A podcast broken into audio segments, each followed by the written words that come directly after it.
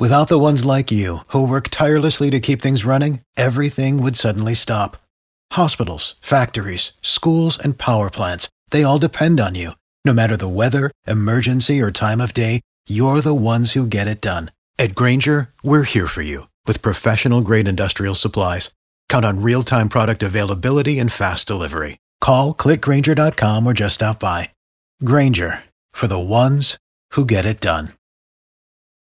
.com slash this is your sign for details. This is your sign to print big at Staples.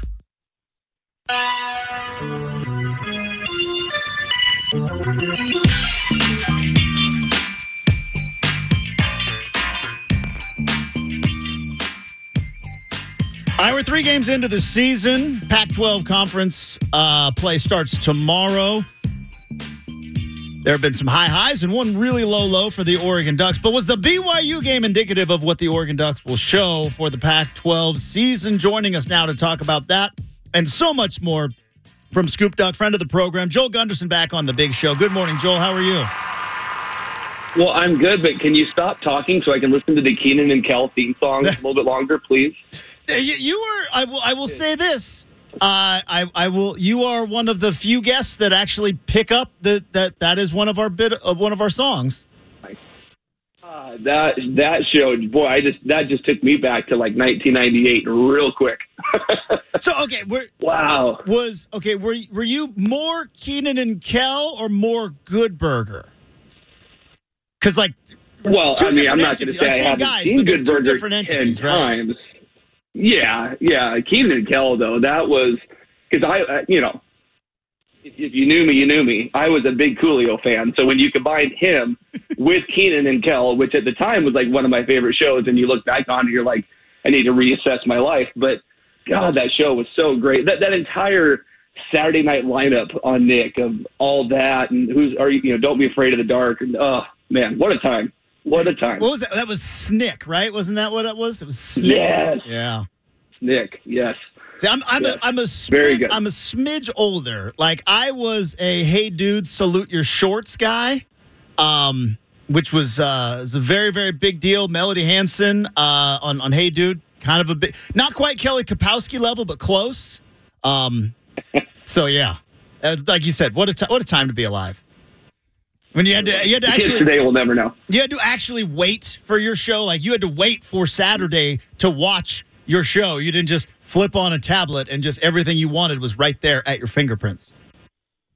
No, it's it's yeah. Again, we get on our, our old man high horse, but yeah, it, it was it was so good. It was so good.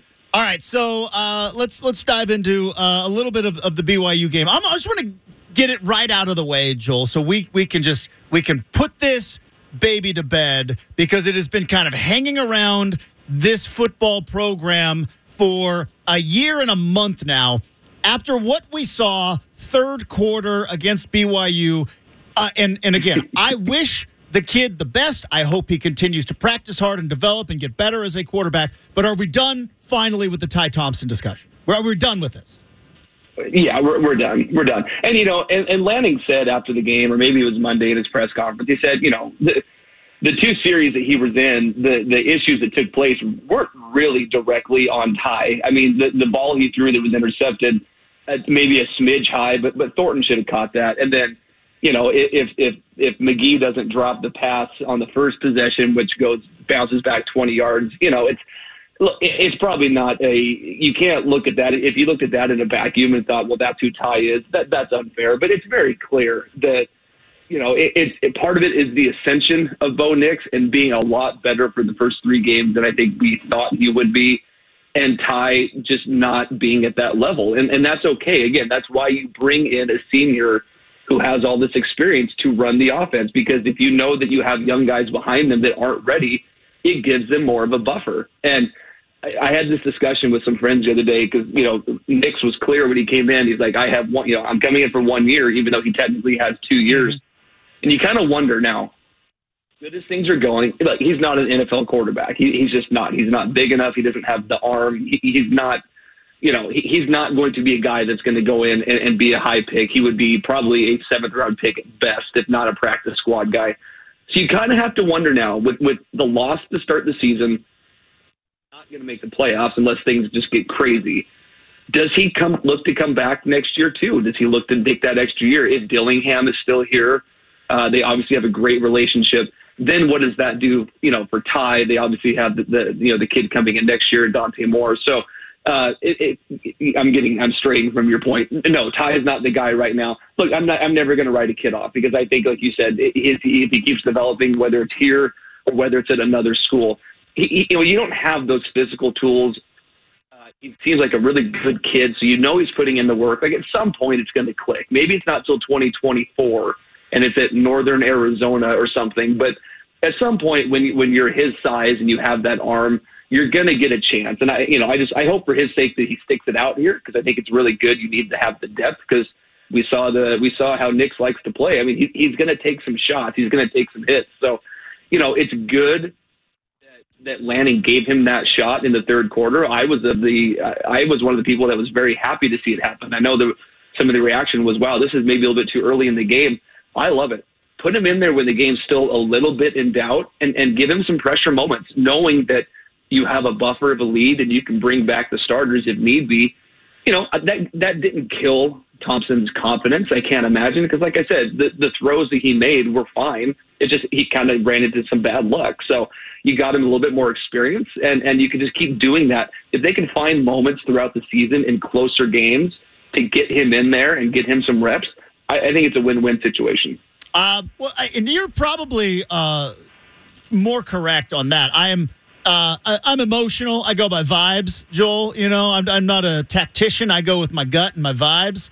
And uh, I, I was I was greedy. I was a greedy fan at that point in time. I, I saw a team that Oregon could blow out and and maybe put to rest all that nonsense, which probably never going to happen with the Georgia stuff. And and I was I, I was greedy and I was frustrated. I I thought it was too early. Right. But then again, like I said, I'm emotional and I'm greedy.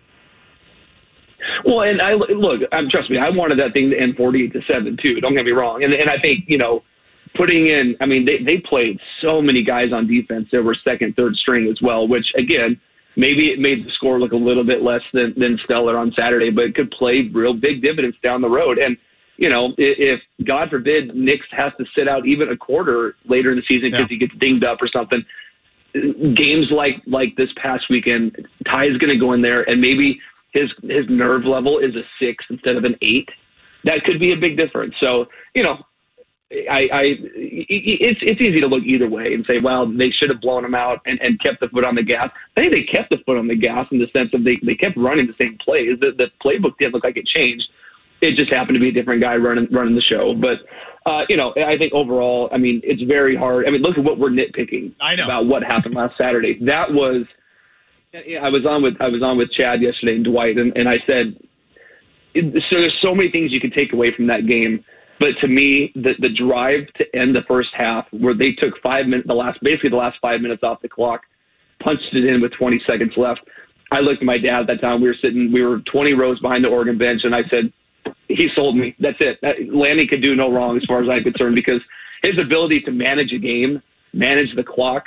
And I'm giving Lanning the, the, the credit. I mean, that's as much Dillingham probably as it is Lanning. That was so masterful, and maybe it was amplified because of what we've had to sit through for the last four years where we watched the coach literally call a timeout on the first play of the game because they weren't ready.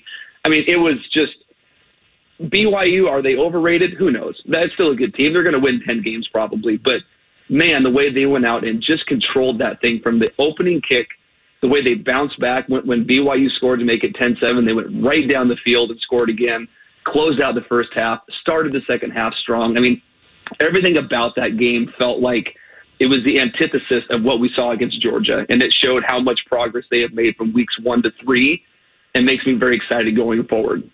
Joel Gunderson, Scoop Duck, joining us here on six twenty Rip City Radio. Joel Gunderson, from Scoop Duck. Your name is not Joel Gunderson Scoop Duck. I didn't do a Tim Apple right there real quick. I realized I said I'll, that. I'll check the birth certificate, but I don't think yeah, it I is. Yeah, I said a little bit fast. Uh, but uh, one more thing on, on the B Y U game, because uh, I think one of the other the other positives, the strength of this Oregon, look, quarterbacks get all the attention. I'm as guilty as anybody of being obsessed with a quarterback play. But the strength of this Oregon team we were sold was going to be it's offensive line, and it's run-stopping ability. And after Georgia, there was a lot of people going, oh, boy. And then you see what Georgia did to South Carolina. You see what Georgia's going to do to everybody the rest of the year. And then you watch this game. And I thought, obviously, against Eastern Washington, that was a team that just didn't have the ability to, to fight back. B Y U does. B Y U, uh, they want to play physical. They want to play at the line of scrimmage. And I thought for the first time this season, you saw that that bill of goods that we were all kind of sold of this offensive line and the run-stopping ability of the defense. It's so funny because, and again, I, I, I'm going to try to, one of these weeks I'm going to come on and not talk about the previous staff. But so we, you know, we, we, we saw, you know, Mario was, it was, he was obviously an offensive line guy. That's where his passion was. And Adrian Klemm comes in this year as the new offensive line coach, and he has a reputation as a recruiter, but people were skeptical about his ability to, to coach because he was at Pittsburgh last year and their offensive line was horrendous. You can't tell me that our offensive line right now is not, doesn't look better than it has very long time. Against Georgia, they they they some of the stats that came out of that Georgia game for what Oregon's run run offense did against that defense compared to the last like three years of Georgia opponents, Oregon was more successful than almost every other opponent on the ground that they've played in the last like three or four years. Uh, they completely dominated up front against B Y U. I mean, I can't I can, can't even think off the top of my head of a play that was blown up behind the line of scrimmage where you think, or maybe you know if if they have this year. It's been because they've been trying to do like some kind of a jet sweep or something, and the teams have read it. But when they're running north and south, they are just absolutely mauling people. And it's when you factor that in, and then you see that they're bringing in like three or four guys off the bench and rotating through on that offensive line. It's not just the five starters, and then they pull them out, and you're hanging on for dear life when the guys come in. I mean, when you when you have guys like Dawson Jaramillo and Josh Connerly and Jackson Powers coming off the bench. And then Marcus Harper's starting now, who we thought was going to be a guy that wasn't going to be ready until next year. I mean, not only is it exciting for what's happening now, but I know, you know, in the back of the staff's mind, they're thinking, well, we have to look ahead a little bit to next year because we can't go into next season with these guys having sat on the bench for two years. And they look like they're going to be just hit, ready to hit the ground running next year as well. So I could not be more impressed with what Adrian Klemm has done with that, with that line. They are as cohesive and dominant a unit as we've had in a long time. I think you, you talked about Oregon's run defense. They look stout. I mean, and, and they have to be. And and um, we have someone that works at Scoop Duck. He, he goes by the moniker of Q B eleven, and his dad was an N F L scout for years, and, and he does a lot of scouting, and, and he has a great podcast if you have a chance to go listen to it. And he talked about how Oregon's uh, you know defensive line is like eight or nine deep, but he even points out that you know a guy like Ben Roberts, who's a true freshman, has come in, and he goes, he looks like a man amongst boys when he comes out there. And, you know, he's not going to play more than probably fifty or sixty snaps this year in garbage time. But you're seeing already the impact that Lanning and Tosh and those guys have on defense. And it was so easy after game one to think, you know, we, we Lanning was supposed to come in as this defensive guru. What happened? Well, again, we talked about it. What happened was they played an N F L-light team. I mean, that Georgia is as close to an N F L team as you're ever going to see in the college ranks. And Oregon got smacked around. But now they're playing teams that are at their level or a little below, and they're starting to dominate. And what that's going to do is, again, they're just going to keep piling up reps, piling up reps, whether it's a senior or a freshman or somewhere in between. These guys are going to keep getting better and learning that system. And that's why I say by by week seven, week eight, that's when we're going to start to have a much better idea of what this defense really could look like. But to slow down that B Y U team the way they did, that was imp- as impressive to me as even holding, you know, I, I thought it was really impressive to hold Eastern Washington to what they did because that's such a, even an F C S team, you know, their their identity is their offense, and Oregon shut them down. B Y U's identity is toughness, but they have a very, very good offense. Jaron Hall is an N F L quarterback, and, and they had him under control the entire day. It was it was as good and complete a game as we've seen from this team against a good program in a long time. Joel Gunderson joining us here on six twenty Rip City Radio. Oregon heading to uh, uh, to Washington State tomorrow, one o'clock kickoff. So, Joel, again, kind of going back to my uh, it's half tongue in cheek, but it's half serious too. I'm just going with vibes. Um, I, I'm not a cosmic guy. I am a you know two feet firmly planted in the ground type of guy. But every once in a while, like I think uniforms and some stadiums are kind of magic. There's just something about mm-hmm. certain stadium and Martin Stadium, just something about that place. And and I, I know that Oregon's been able to go in there and get wins in the past, and there's been a couple of big wins, but just something about that place that just anytime Oregon goes to Pullman, I get an uneasy feeling in my gut. And it just it seems like Autzen is the toughest place to play in all of uh, the Pac twelve. I think Martin Stadium's the second toughest with the, how tough it is to get there. Um, the fan base is going to be, it's a one o'clock game. They're going to be tuned up by eight thirty. Uh, and I do think there is something different about a fan base when they have some confidence in their team. And Washington State fans feel like they got a pretty good squad. Oh, yeah. No, I trust me, I, I feel more comfortable going into the Horseshoe in Columbus playing than I do at Martin Stadium. I mean, it's just, it is. It's one of those, stu- and it, it almost seems like the worse Washington State is, the the, the more uneasy I feel. So uh, that's obviously not the case this year. I mean, one of those things where their fan base, uh, you know, so the last time Oregon played there with fans in the stands was two thousand eighteen, and that was, the, it, that was awful. You know, it was just a disaster. It was, it was the hangover effect from, from beating Washington the week before. Then you factor, I can't even think of their quarterback's name, but uh, off the top of my head now, I'm totally drawing a blank that they had that was just, you know, took over the, the country. Gardner Minshew. But it, Gardner, yes, Gardner, yeah. So, I mean, that was such a weird uh, culmination of things. I mean, that fan base, they hadn't, you know, they hadn't had a lot to get excited about in, in a long time. And so that was like, that was the tip of the, you know, like the top of the mountain for them. They had game day there. Everything, that one felt a lot like actually Utah did last year, where, I remember when Oregon, you know, when, when the broadcast started for the Utah game last year, I I, I thought, oh, it, it's over. It, it, they don't even have a chance. I mean, they showed they, they did a pan of the stadium, and I'm like, oh, we're, yeah, it ain't happening tonight. And you got that feeling in two thousand eighteen too, where when they went to Wazoo with game day and Minshew and everything, and, and that offense that we could not figure out anyways under Leach, and it was just like, it, it ain't happening. This year feels a little bit different in the sense that Washington State doesn't have that typical Cougar offense. Not that they don't have the potential to, but they, they haven't really shown it for the first three games. And I think Oregon's offense, this is the first time we've really had the confidence in a long time that they can go and that offense can travel with them. Because what they're doing is they're, they're, you know, we just talked about it. They're doing it on the ground. Nix is not having to beat teams through the air and going down the field a bunch. You know, his ability to find his tight end, find Troy Franklin outside, you know, get Chris Hudson more involved with his speed. I think Oregon's offense can travel to Martin Stadium where it hasn't been able to in the past because at the at the very least they can rely on that offensive line. And as good as Washington State's defense has been, they played Idaho. Played, I can't think now who they went to. I, Justin, you got me all fired up this morning. I can't even, ah. my brain's dropped out of my well, brain, maybe they, they, out of my they, head. They won seventeen fourteen at Wisconsin, and they blew out Colorado State. Yes. Colorado State, that's right. Yeah, so obviously the Wisconsin game stands out, and and if you can slow down Wisconsin's running game, that that's about, you know, that's as good as you can do.